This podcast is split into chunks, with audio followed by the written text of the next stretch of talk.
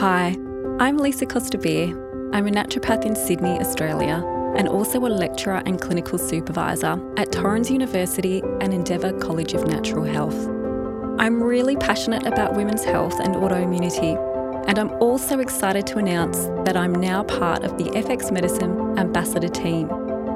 I can't wait to share some fascinating conversations with some of the most inspiring leaders in our profession. I've already started planning and recording my first interviews, and I can't wait to share them with you in 2023.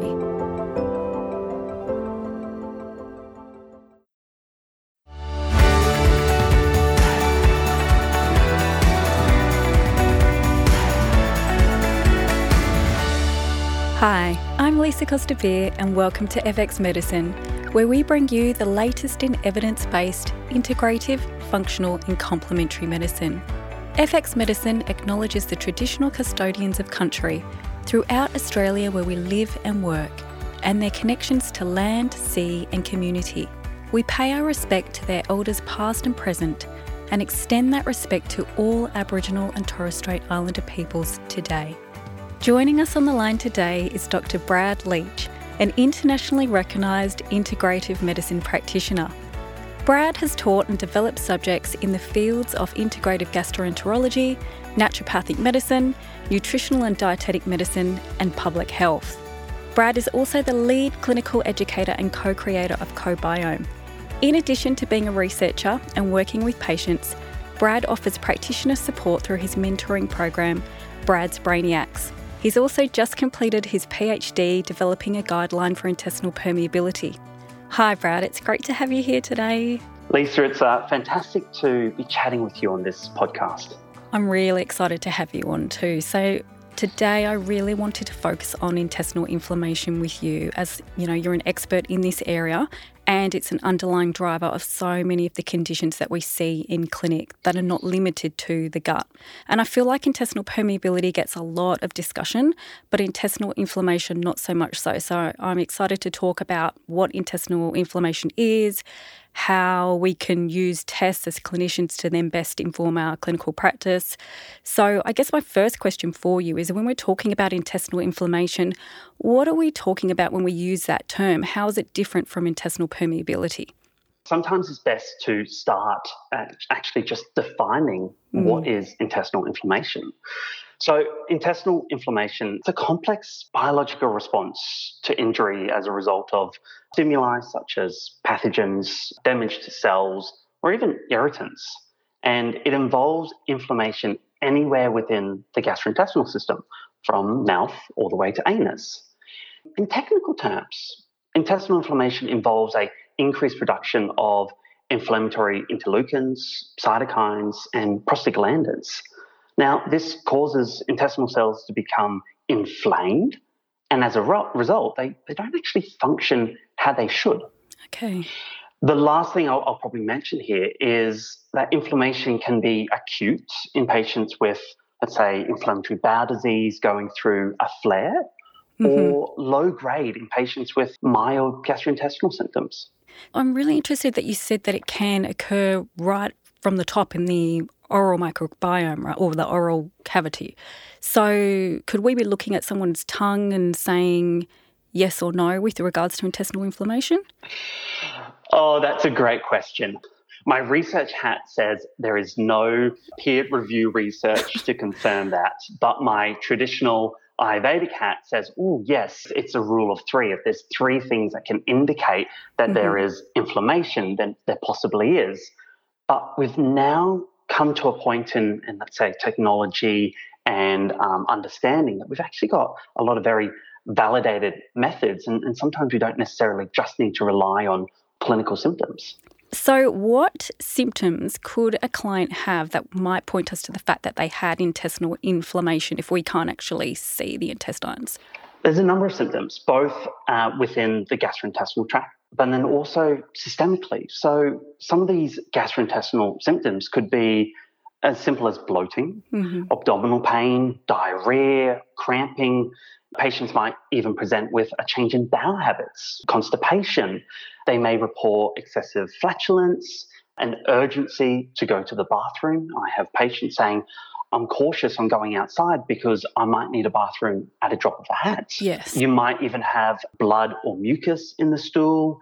Interesting, you mentioned tongue. Clinical symptom could even be mouth ulcers. So if there's mouth ulcers, could be indicating that there's some form of intestinal inflammation. Other things like nausea, reduced in appetite are some of the main gastrointestinal symptoms. But someone with intestinal inflammation or someone where you'd want to assess them for intestinal inflammation may also present with fatigue, weight loss, fever, and, and even anemia, uh, just to name a few. Yes. Okay. Wow. So there's quite an extensive list there. Do mm, you think mm. a client could be asymptomatic and still have intestinal inflammation? They could be heading down that avenue of developing intestinal inflammation. But mm. from my experience, if someone actually has quite um, acute or measurable intestinal inflammation, mm. there will actually be some form of clinical sign or other related health conditions that they may be presenting with. Okay. And I guess from a clinician's perspective, we can often say, oh, well, they would be symptomatic. It's just the client may not actually realise that these are symptoms of intestinal inflammation right? Because I have like clients that have low iron or IBS symptoms, and they don't necessarily consider those to be manifestations of intestinal inflammation. Mm, mm. No, that's 100% right. We've got to look at the whole patient when we consider whether or not we should be assessing them or evaluating them for intestinal inflammation. Mm-hmm. So, how would you generally assess someone for intestinal inflammation? So, there are multiple different markers that we can use to evaluate someone for intestinal inflammation. Now, from my clinical experience and from what I've been reading in the literature, there's four main, let's say, functional markers, mm. and these are calprotectin, lactoferrin, occult blood, and secretory IgA. Would you like me to discuss these in a little more depth? I would love you to, yes. So, All right. which hold, one are you going to start off with? we'll start off with calprotectin. So, okay. calprotectin, it is well researched and mm. a very validated marker for intestinal inflammation. From a very practical point of view, fecal calprotectin, it's cheap, it's fast, it's patient friendly. We don't need to go and prescribe a endoscopic procedure to evaluate intestinal inflammation. We can do a very simple stool test. Yes. Now, the other beauty thing about calprotectin is it's stable for about a week at room temperature, meaning that we can get it to the lab and get a very accurate result um, in a very timely manner. Wow. Now, calprotectin, it's a marker for acute inflammation, and it can actually establish the degree of gastrointestinal inflammation. It can be used to monitor inflammatory bowel disease, and most, most importantly, can actually differentiate between IBD and IBS. Okay. So we've got organic gastrointestinal disorders and we've also got functional gastrointestinal disorders. Organic, as of course, are your inflammatory bowel disease, such as Crohn's disease, ulcerative colitis, colon cancers, mm. and hmm. so forth. And then you've got your functional bowel disease, such as IBS. Now, if somebody has an elevated level of fecal calprotectin, mm. generally above 100, 150, then you'd be more thinking, well, this patient actually has a inflammatory bowel disease or a organic based reason to explain this elevation. Yeah. It's very rare to have a patient with IBS that has high calprotectin. Okay. Mm-hmm. So, calprotectin can be used to identify patients at risk of relapse, mm. with the research actually showing that patients that are asymptomatic with inflammatory bowel disease, so mm. that's they've already had their diagnosis, but they're managing it quite well with a nutritionist or naturopath. Yeah. If they have a high calprotectin level, then there's an 80% chance that they're actually going to relapse in the next six months. Oh my gosh. so goodness. actually testing on a regular basis means as a clinician, I can go, ooh, this patient's at risk of a relapse. Let's start our, our relapse prevention protocol now mm. to actually prevent them going down that avenue. Something to note here is that fecal calprotectin is better correlated with relapses of ulcerative colitis compared with relapses with Crohn's disease. Okay. So it will it will be high in, in Crohn's disease, but it's more indicative of ulcerative colitis. Okay, that's really interesting because I've got a patient that's she thinks she's got both. She's been diagnosed with actually both, which I didn't know could happen, but apparently it's a thing.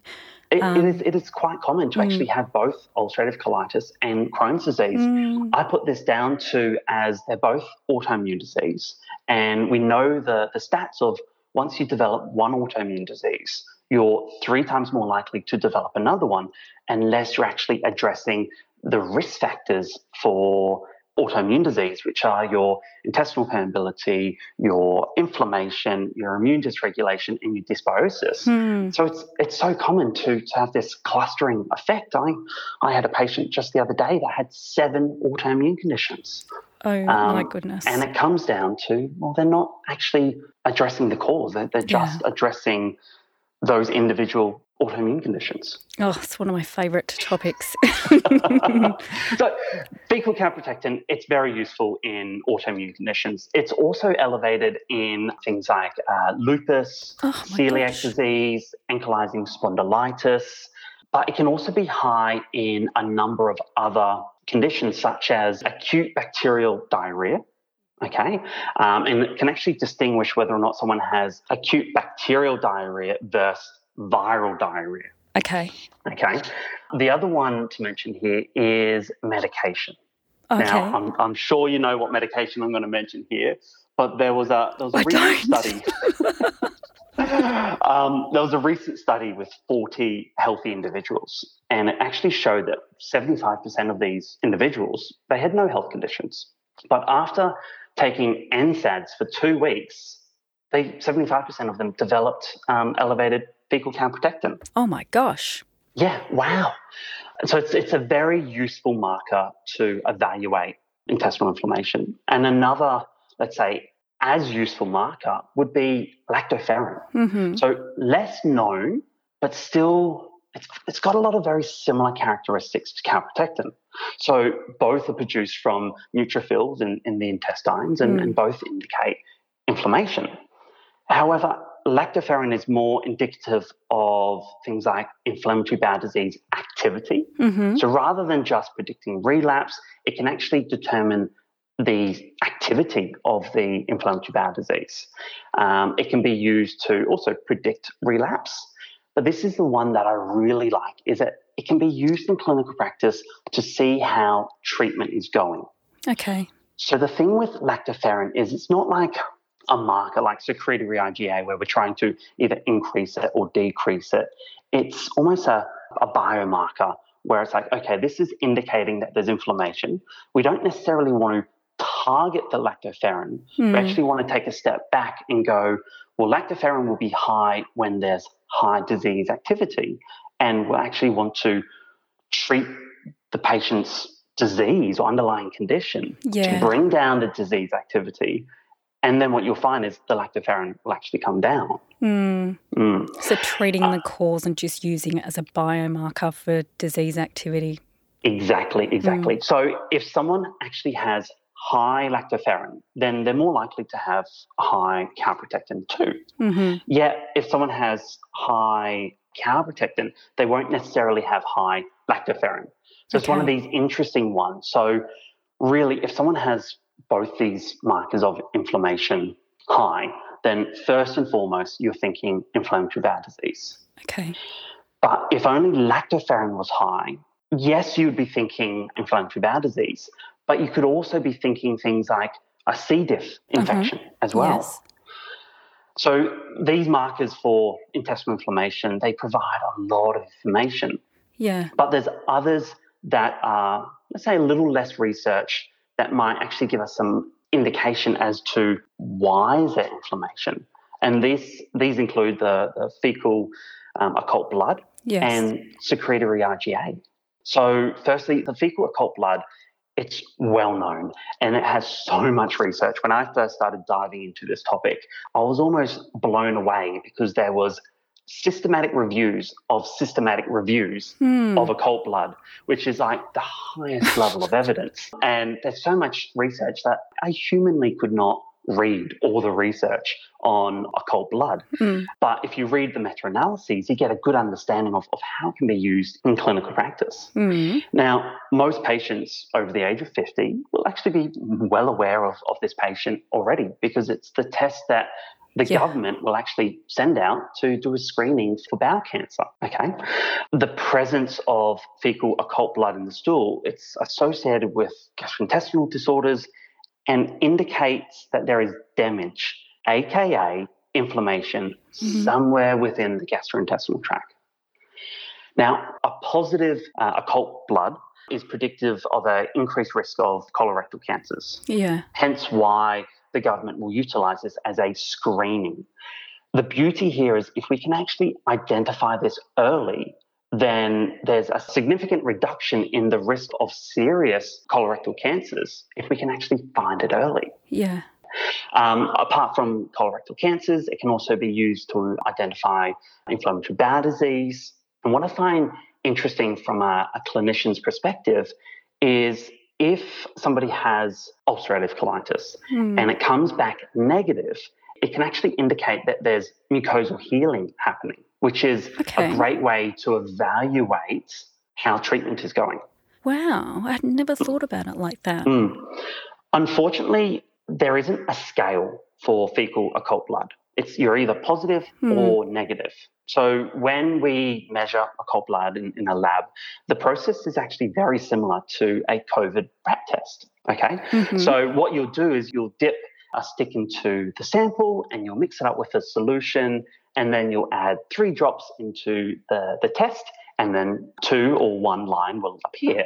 Now, if there's one line, it's negative. If two lines, it's positive. Uh-huh. It's very simple, but very accurate. And so it Mm. can actually indicate, well, yes, this person does or doesn't have occult blood in the stool. Mm. Something I, I really want to stress here is if a patient has a positive result and the cause is unknown, so they don't have inflammatory bowel disease or, or they Mm. don't know that they have colorectal cancer, Yeah. then we need to refer. And we need to refer immediately because we need to do further investigation. We need to understand, Mm. well, what is happening here? Absolutely. And this would occur, I'm, I'm guessing, if the patient has done the test through us, they've done a CDSA or something like that, right? Mm. Yes, if, if they've done any good quality uh, Mm. gut test, Mhm. generally they, they will measure for uh, occult blood. Mm. Um, and if it's positive, we really need to go, okay, let's refer in this instance if we don't know what the cause is. And that generally involves a letter to their primary healthcare professional to say, X patient has done this test and it has come back positive for occult blood. Further testing is required. They might do calprotectin, they might do an endoscopy or colonoscopy. It really depends on their clinical symptoms. Sure. The last, let's say, functional test that I'll use in clinical practice is secretory IgA. hmm And I really feel that this is a test that a lot of naturopaths and nutritionists are, are utilizing in Mhm. clinical practice. I'm almost going to break a few hearts here, but there's actually a lot of misconception when it comes around to secretory IgA. okay. You, you see a lot of the research when you look at, when you go into PubMed and other research databases and you search for secretory IgA, hmm the vast majority of the research is actually done on saliva, Mm, I was going to ask secretory you. IgA. Mm. Yes. So we need to be Or- asking for stool. Stool. We Mhm. need to ensure because unfortunately there isn't any study to confirm that salivary secretory IgA Mm. correlates with stool secretory IgA. So we Mm. really need to rely on stool based studies. Mm. The other caveat here is a lot of the stool based studies are actually done in infants. And we know from things like uh, zonulin and calprotectin that, Mm. especially in that first couple of years of life, these markers, they're all over the page. And we Mhm. can't actually rely on, on them to be reflective of an adult population. Mm. Why are they all over the place? Is it just because we're developing our our systems and our Yeah. immune system? Mm. Infants are, are developing. So generally what you'll see is much higher levels of calprotectin, um, zonulin, and secretory IgA in Mm. infants.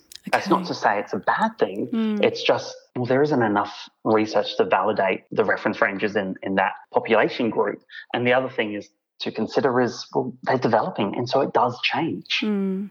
And so, can you just outline? I've just had a thought that sometimes there are students listening, and what, what exactly is secretory IgA? what does it do? So, secretory IgA, it's it can be considered a, a marker for intestinal inflammation because mm. it's it's strongly correlated with fecal calprotectin, a very validated marker for intestinal inflammation. Now, if someone has high fecal secretory IgA, they would generally, the patients would present with IBS type D, lupus, intestinal permeability. But if someone had low levels, now this is where it gets really interesting. Mm. If they have low levels, the research actually indicates that the patient might have like some form of glucose metabolism disorder, okay, mm. which hmm. is very surprising and very unusual. I put this down because there's some early research that suggests that secretory IgA could actually play a protective role when it comes around to intestinal inflammation by limiting the inflammatory response. Hmm. Okay, so quite interesting. Now, I have a theory, and this is based on my clinical experience utilizing secretory IgA in clinical practice. So there isn't any published evidence to back up this statement, hmm. but I like to think of secretory IgA like cortisol. Mm-hmm. Okay, so we're, we're, all, as clinicians, we're well versed in cortisol. I'll give an example here. So, if someone's very stressed, then their cortisol levels will generally be quite high. Mm-hmm. But if mm-hmm. someone has prolonged stress to that point of, now don't shoot me for using this term, but adrenal fatigue or adrenal insufficiency, mm-hmm. then what will happen is their cortisol will, will bottom out. Now, what the research is actually showing is that it's high levels of secretory IgA, which is associated with intestinal permeability and inflammation and autoimmune disease. But in my practice, I'm seeing patients presenting with low levels of secretory IgA. So my theory is initially patients will have a increase in their secretory IgA, but when there's prolonged inflammation and there's prolonged immune dysregulation and disease, mm. what will eventually happen is their secretory IgA will either, the body will run out of the ability to produce it and it will just bottom out. And that's when you'll get low levels of secretory IgA. So that's just my theory when it yes. comes around to secretory IgA, but I'm seeing it in clinical practice. Mm. I've, I used to test cortisol, the salivary cortisol, all the time in a different clinic that I worked at. And we'd also test secretory IgA, but I think that was salivary. So I'm not really sure then if this kind of matches up with intestinal. But definitely, I can say that the people that had that ongoing chronic stress definitely had low secretory IgA, that lower end, and they were more prone to gut infections and parasites mm. and things mm. like that. I know there is some research in mice showing that prolonged stress, they they do horrible things. They make them, they tie them up and so on. And it does lead to changes in their secretory IgA depending on whether it's prolonged stress or short bursts. But again, I think that's salivary rather than gut.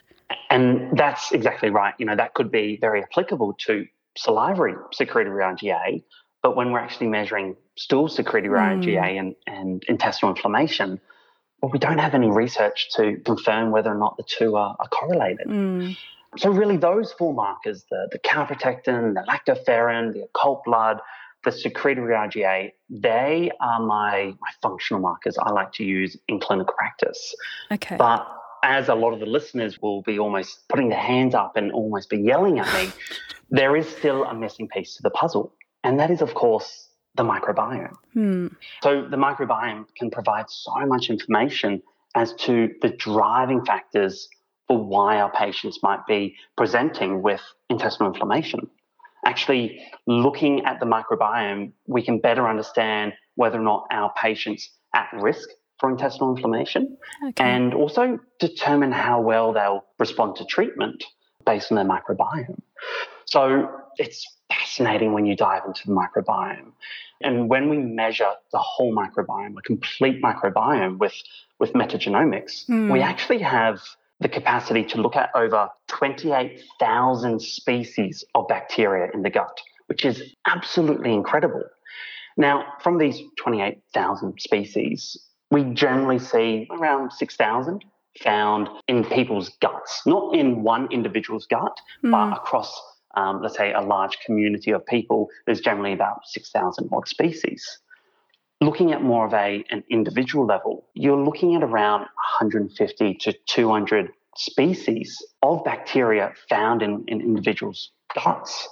Now, these bacteria, they can actually produce beneficial compounds such as butyrates or other short chain fatty acids, mm-hmm. but they can also produce bad metabolites such as LPS. Yes. Okay.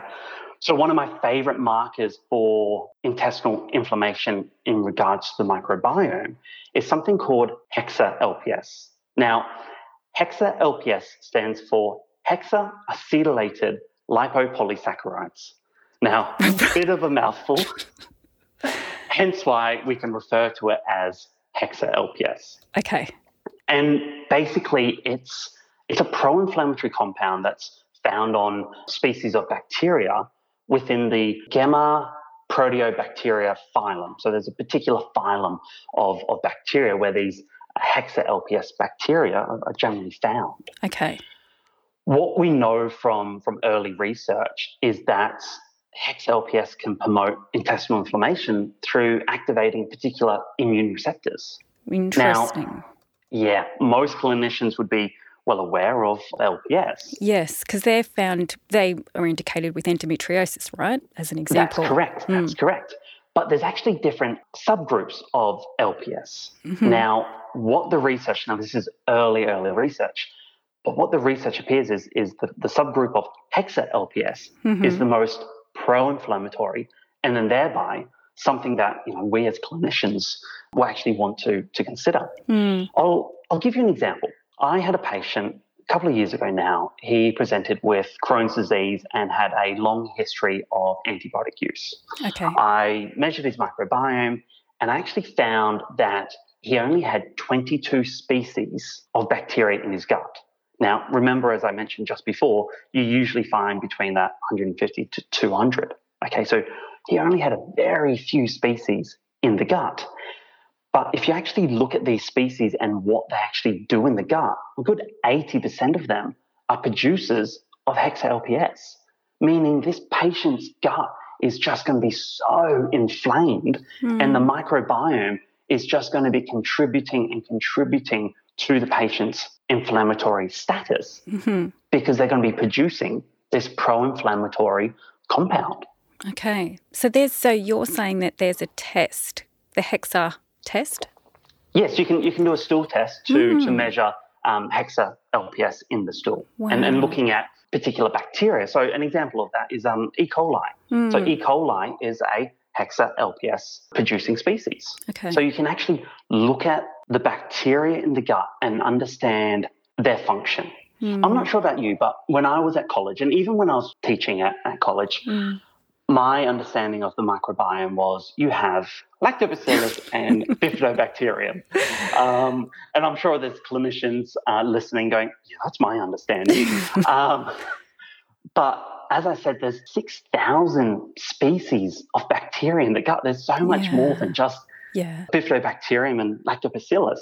Yes, they are beneficial genus probiotics, mm. but when you actually look into the gut, there's different species of bacteria. Mm. And the way I like to look at it is rather than trying to understand how each and every species of bacteria functions in the gut, I like to look at them and go, well, what is this bacteria actually producing? What yeah. is its function in the gut? Yeah. If you understand its function, you understand whether or not it's good, bad, or, or, somewhere in the middle. Yeah, I just find it incredible when I think about the bacteria and what they do. And you know, it was only I, I didn't learn it at uni either, but it was it was only five six years ago that I learned that our bacteria actually produce GABA, serotonin, dopamine, and so on. Like, I just, it's just incredible to think that they're so complex in what they do.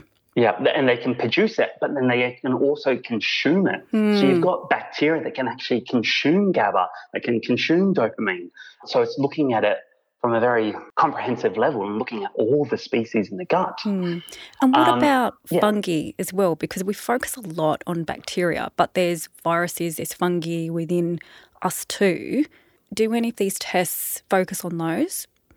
You can look at fungi, mm. but the thing that, and I've, i was writing a blog probably about a year ago now, and I've probably spent a good month or so just diving in and, and understanding fungi in the gut. There's a lot of confusion in the mm. literature mm. in relation to how much fungi should we have in the gut, what level of different fungi should we be having in the gut. My conclusion when it comes around to fungi in the gut is it's about the environment. Mm-hmm. We really need to have a good environment in the gut, taking out excessive sugars, to have a gut that's not going to be irritated and then result in inflammation. Yeah. Um, and then it's also about ensuring that there's bacteria that are going to be beneficial. So if mm-hmm. we can mm-hmm. actually increase beneficial bacteria, then it generally balances out this fungi in the gut. Okay, interesting. Yeah? So other, let's say, beneficial bacteria are ones that can actually produce your short chain fatty acids, right? Mm-hmm. So your short chain fatty acids include your butyrate, your acetate, your propionate, and low levels of these bacteria that produce these short chain fatty acids has actually been linked with intestinal inflammation, mm-hmm. right? So butyrate can reduce intestinal inflammation through promoting the development of anti-inflammatory Treg cells by inhibiting the activation of NF kappa beta mm-hmm. inflammatory pathways and actually modulating this pro and anti inflammatory molecules. So, then is that one of the biggest causes of intestinal inflammation that you typically come across in clinic, dysbiosis? It's a driving factor. Mm. I can't say it's the complete factor mm-hmm. because at the end of the day, you could have the wrong diet, you could have mm-hmm. H. pylori, you could have stress, you could have the diagnosis of a disease based on epigenetics and genetic factors. But the microbiome is a driving factor for disease, and it can also be something that protects us from intestinal inflammation. Mm-hmm. So, if you've actually got low levels of these short chain fatty acids, well, that will actually increase that risk of intestinal inflammation. So, it's I don't think we can put down that it's solely the cause, mm. but it's definitely a factor that we need to evaluate in every patient that has intestinal inflammation mm. to understand well, do we need to treat the microbiome? And then what aspect of the microbiome do we actually need to treat? Mm-hmm. I, I, do like that a lot. What aspect do we need to treat? Because mm. I know I'm coming back to the fungi again, but I was really interested in reading a paper on children with type 1 diabetes, and they actually found that fungal dysbiosis, not just bacterial, was an initiator of intestinal inflammation in those children, which then led to that autoimmune disease activating. I feel like fungal dysbiosis is a big driver as well for individuals, not just bacterial, but I guess mm. that comes down to immunity and stress because those are the things that can often increase that fungal overgrowth. Diet, as you mentioned, also a contributor. And, and it comes down to inflammation. Mm. We, we understand as a core principle of modern disease and autoimmune disease that inflammation is a driving factor. I mean, how many times do you sit down with a patient and you, you almost in your mind map, you, you write down inflammation and you circle it. You go, okay, this is something I want to be addressing with my patient. Mm. Um, and actually understanding and, and measuring intestinal inflammation correctly and getting the whole picture can actually provide us with so much more information than just going, okay, yes, the patient has gastrointestinal symptoms. I think it's intestinal inflammation. I'm going to prescribe curcumin. Yes. Now, yes, of course, curcumin is going to help bring down intestinal inflammation, but it's going to help to bring down inflammation as a result of elevations in calprotectin. Mm-hmm. But would it necessarily bring down inflammation where there is the wrong bacteria in the gut or no bacteria no. in the gut that produce short chain fatty acids? Probably not. Mm. So, when should clinicians then test their patients for intestinal inflammation? That's that's a great question, and it almost comes down to three major components. They were your, you know, your clinical symptoms, their, the patient's health condition, and then in particular, let's say clinical situations. So we, we mentioned at the beginning of the podcast clinical symptoms. So I won't dive into that in too much details, but if mm. the patient presents with gastrointestinal related symptoms, you would be thinking, ooh, what's the cause here? Could there be intestinal inflammation? Mm. Okay, that's one component. The other component that would almost ignite a clinician's thought pattern onto when they should measure a patient for intestinal inflammation is in particular health conditions. Of mm. course, what we mentioned before, your inflammatory bowel disease, lupus, your ankylosing spondylitis. But then I think most importantly, in undiagnosed IBS mm. to really determine is this IBS or is this something more serious? Okay, so yes, there's particular clinical situations. So I give the example: a patient will present with loose stools, bloating, and cramping. Sounds like every second patient that walks in my front door. Yeah. These symptoms, yes, of course, indicate IBS, but they could actually also indicate IBD. Mm-hmm. Now, the only way we're actually going to know is, is if we actually evaluate intestinal inflammation. If there's no intestinal inflammation, then it's going to be more likely to be IBS. But if there is intestinal inflammation, it's more likely to be inflammatory bowel disease. Yeah, I agree. I think doing that more extensive testing is really important because often patients are just told they've got IBS and put on a low FODMAP diet, but maybe we're missing a lot. Exactly, and that's don't test. the last thing you want is to actually miss mm. something more serious.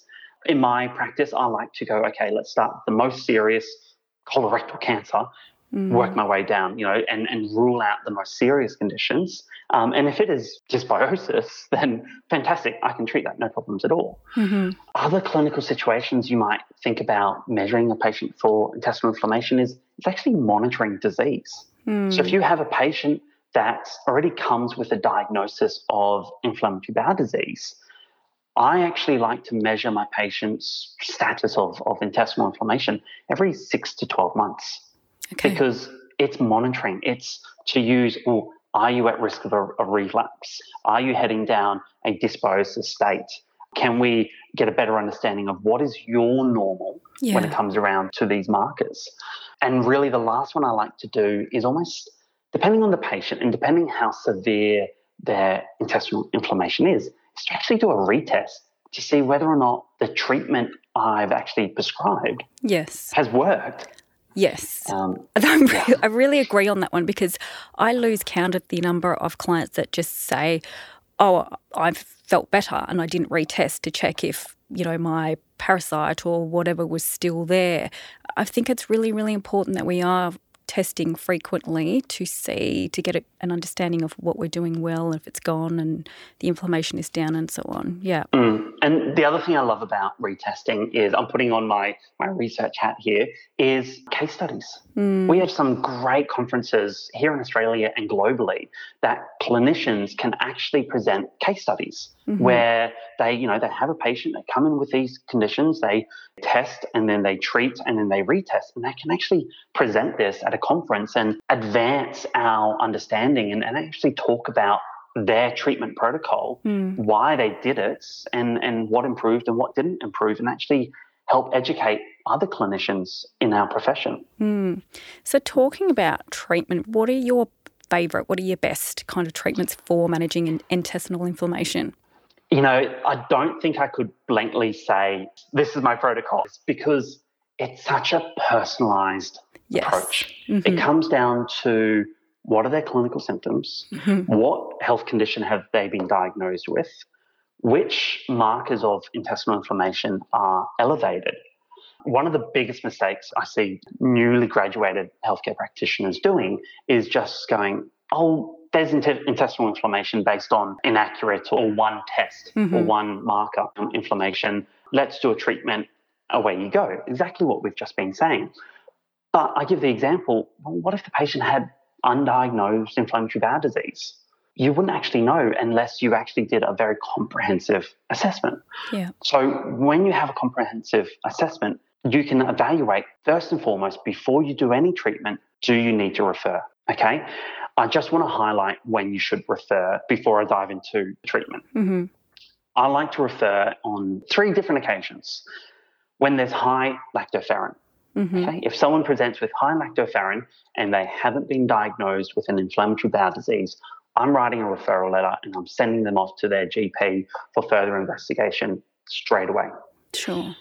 Calprotectin. Now, if calprotectin is, is suboptimal, mm, I probably wouldn't refer. If calprotectin is between 50 and 100, I would take it based on their clinical symptoms. Okay. If calprotectin was over 200, I would say this has a very high degree of, of being accurate to identify something's going on.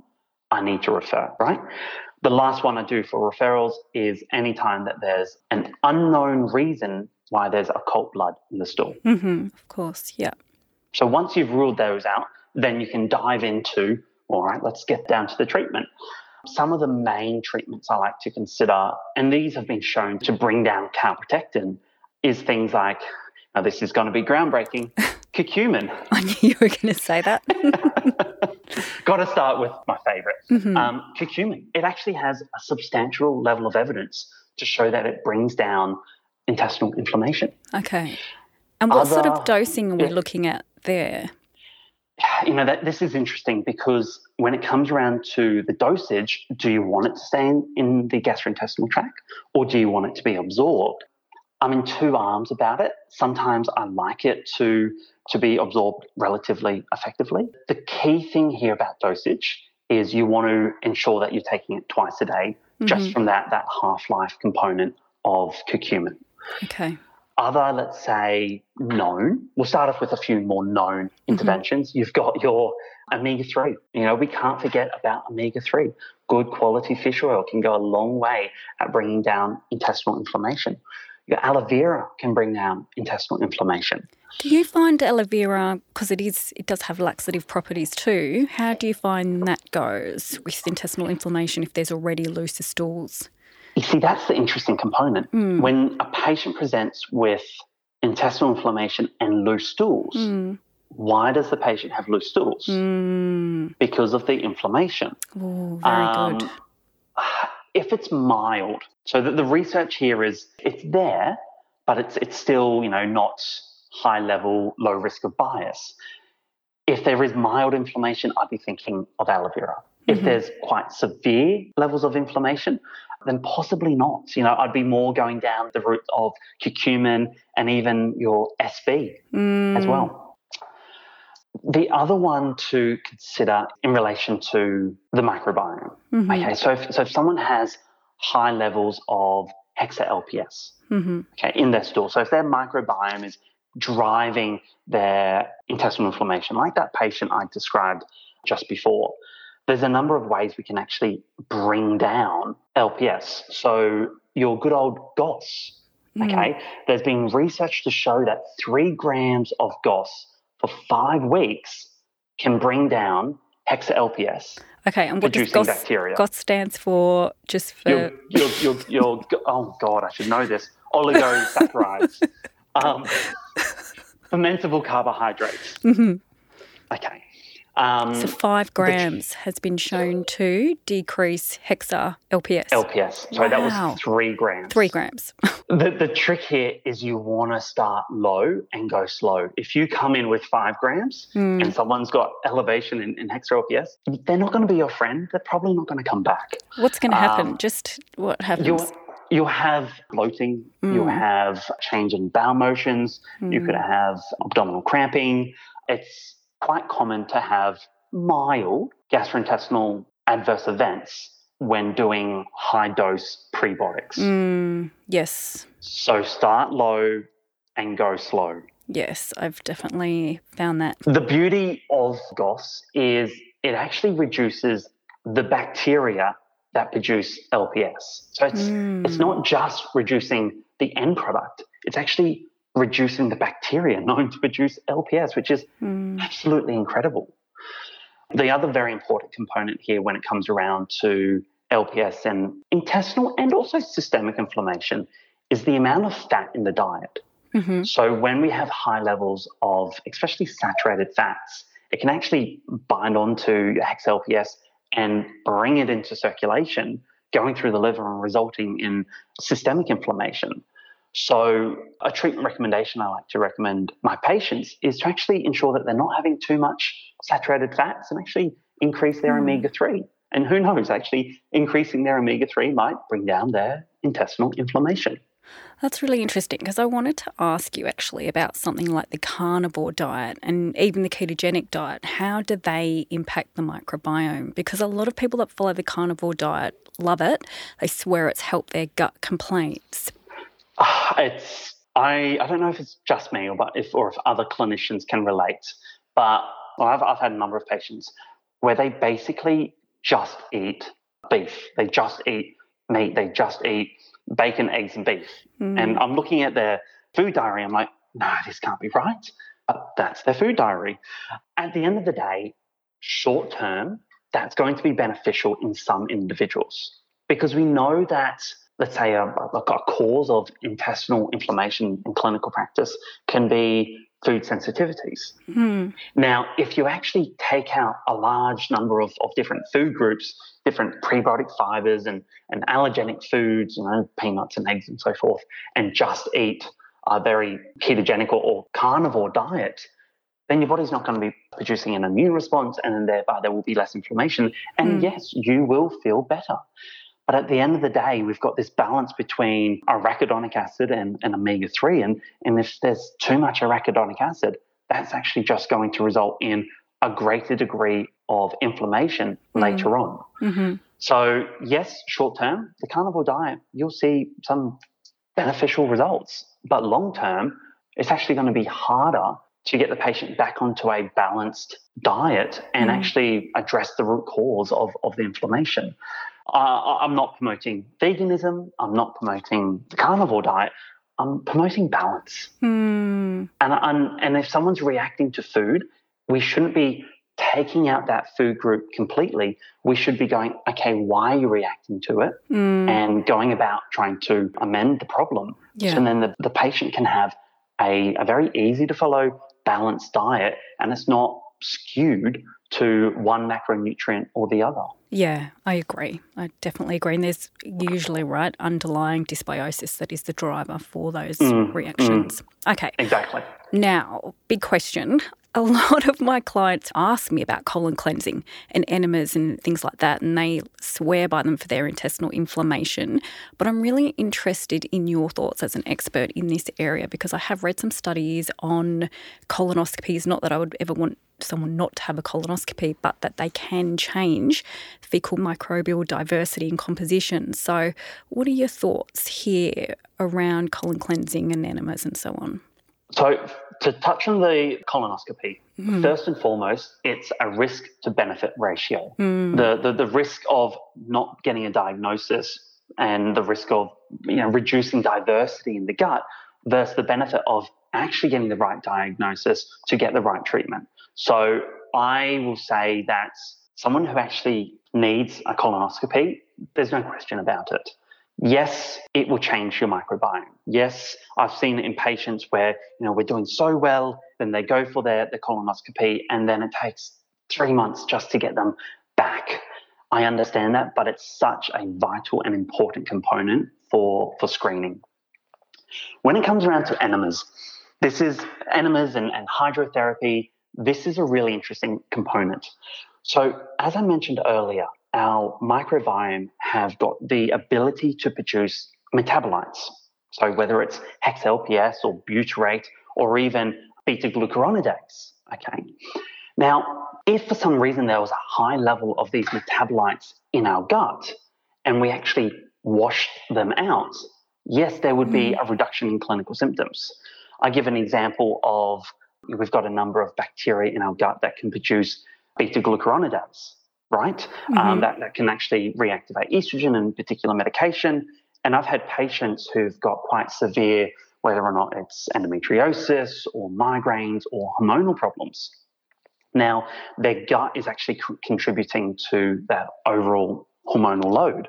And actually doing an enema fortnight actually kind of resets them and, and, brings it back down to okay, great, there's none of these metabolites floating around causing a problem. Mm-hmm. The problem here is you can become reliant on it. And mm. I've, I've had a patient before where they go, Oh, yeah, I do an enema every single day. If oh I don't God. do an enema every day, then I have all these problems. And it's like, Ooh, let's bring that back to maybe once a fortnight when needed, and let's actually start supporting the gut.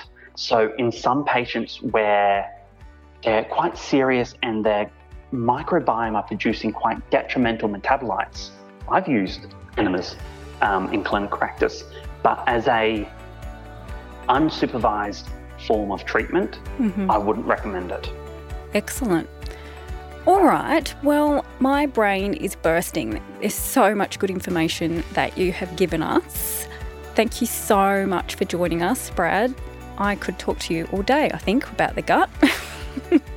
Lisa, it's it's been an absolute pleasure. You're a delight to talk to, oh. um, and I, I look forward to listening to your podcasts um, uh, here on uh, FX Medicine. Oh, thank you, Brad. So I think the three, if I, I think about the main things I've taken away from today, are that there are a range of different testings that we can use as practitioners to assist us with understanding and identifying intestinal inflammation that can often do some of them are quite cost effective right through the GP, or we can order them ourselves. And then that fantastic three grams of GOS for reducing the bacteria that produce the hexa LPS, hopefully I've got that right, and the bloating. And then aloe vera, who would have known? Great for reducing loose stools that are caused by intestinal inflammation. That's that's right. Uh, They're, they are three fantastic points to, to take away from this podcast. Thank you everyone for listening today. Don't forget that you can find all the show notes, transcripts, and other resources from today's episode on the FX Medicine website. I'm Lisa Costa-Bir, and thanks for joining us. We'll see you next time.